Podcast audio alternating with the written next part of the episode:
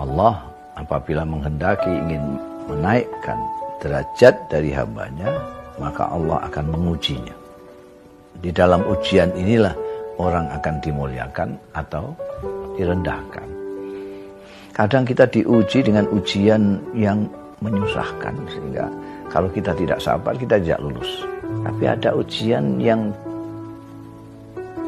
berupa kenikmatan. Ini menurut saya lebih berat.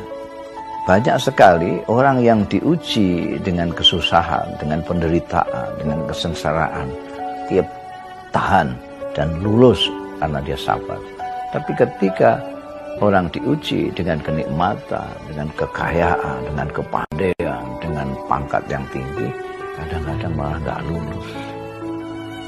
Mereka tidak bersyukur.